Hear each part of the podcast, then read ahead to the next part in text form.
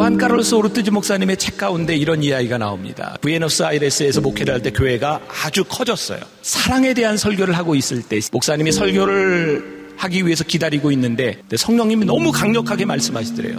부안, 오늘 네가 설교하지 마라. 그래서 강단에 나와서 설교할 차례가 되었을 때 교인들에게 이렇게 말을 했대요. 여러분, 오늘 말씀은 서로 사랑하라입니다. 그리고 들어가서 앉았대요.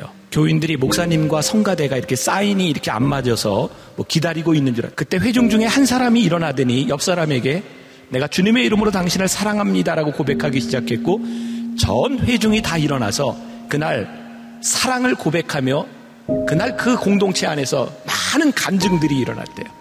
몇 주가 지나서 목사님이 설교를 하러 강단에 올라왔을 때 나는 이렇게 많은 말씀을 전했지만 오늘처럼 말씀을 갈구하는 사람들의 눈빛을 본 적이 없다. 그리고 이런 질문을 던집니다.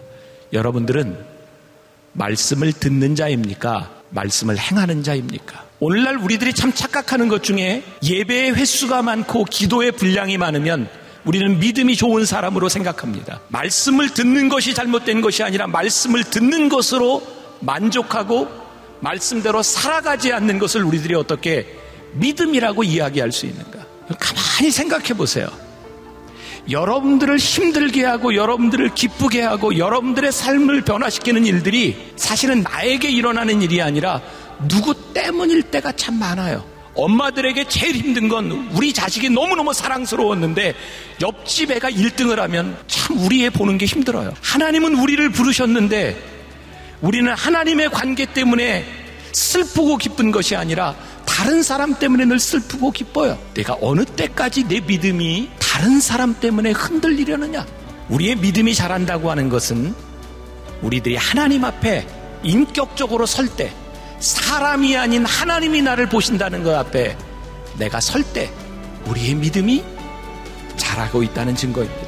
여러분들이 믿음 있는 사람이 되어서 장성한 자의 분량으로까지 여러분들이 잘할 수 있다면 믿음을 지키고 붙들었던 사람을 통해 하나님이 이 시대를 바꾸세요. 여러분들의 믿음이 자라나기를 주님의 이름으로 간절히 축원합니다.